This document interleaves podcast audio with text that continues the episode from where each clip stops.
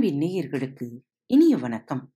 இன்று தென்கட்சி கோ. சுவாமிநாதன் அவர்களின் எழுத்து வடிவில் இதோ உங்களுக்கான அடுத்த தொகுப்பு. மூன்று இடையூறுகள். ஒரு பெரியவர்கிட்ட பேசிக்கிட்டு இருந்தேன். அவர் சொன்னார் ரெண்டு நல்லவனுக்கு மூணு வழி. ஒரு நல்லவன் ஒரு கெட்டவனுக்கு ரெண்டு வழி. ரெண்டு கெட்டவனுக்கு ஒரே வழி. அப்படின்னார். எனக்கு ஒன்றும் புரியலை. இதுக்கு என்னங்க விளக்கம்? அப்படின்னேன். அதுக்கப்புறம் அதுக்கு அவர் விளக்கம் கொடுத்தார். அதாவது ஒரு ஒத்தையடி பாதையிலே எதிரும் புதிருமா ரெண்டு பேர் வந்துகிட்டு இருந்தாங்க அது ஒரு வரப்புன்னு வச்சுக்கோங்களேன். அவங்க ரெண்டு பேரும் பாதையை விட்டு விலகாமே நேரா வந்தா மோதிக்க வேண்டியதுதான். எதிரும் புதிருமா வந்துகிட்டு இருந்த அந்த ரெண்டு பேருமே நல்லவங்கன்னு வச்சுக்கோங்களேன். அவர் என்ன பண்ணுவார்?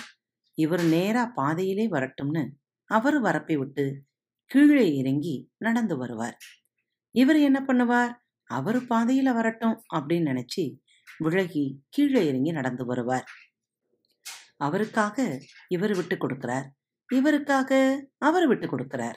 ஆக அவர் வர்ற பாதை ஒன்று இவர் போற பாதை ஒன்று நடுவுல ஏற்கனவே உள்ள பாதை ஒன்று மொத்தம் மூணு. அதுதான் ரெண்டு நல்லவனுக்கு மூணு வழின்னு சொல்றது. ஒரு நல்லவன் ஒரு கெட்டவனுக்கு ரெண்டு வழி.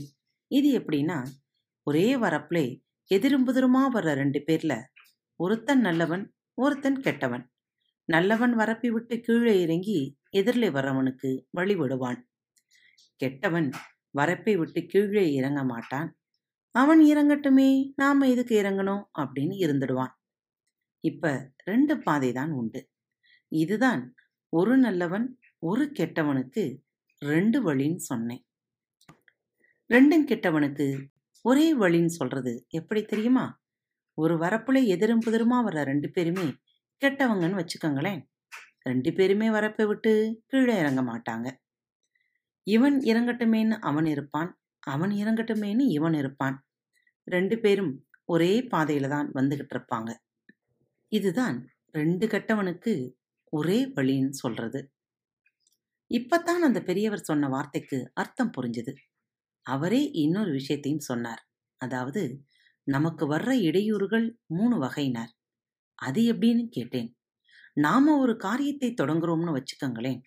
அதுக்கு மூணு வகையிலே இடைஞ்சல் வரலாமாம்? நம்மளாலேயே வர இடைஞ்சல் ஒரு வகை.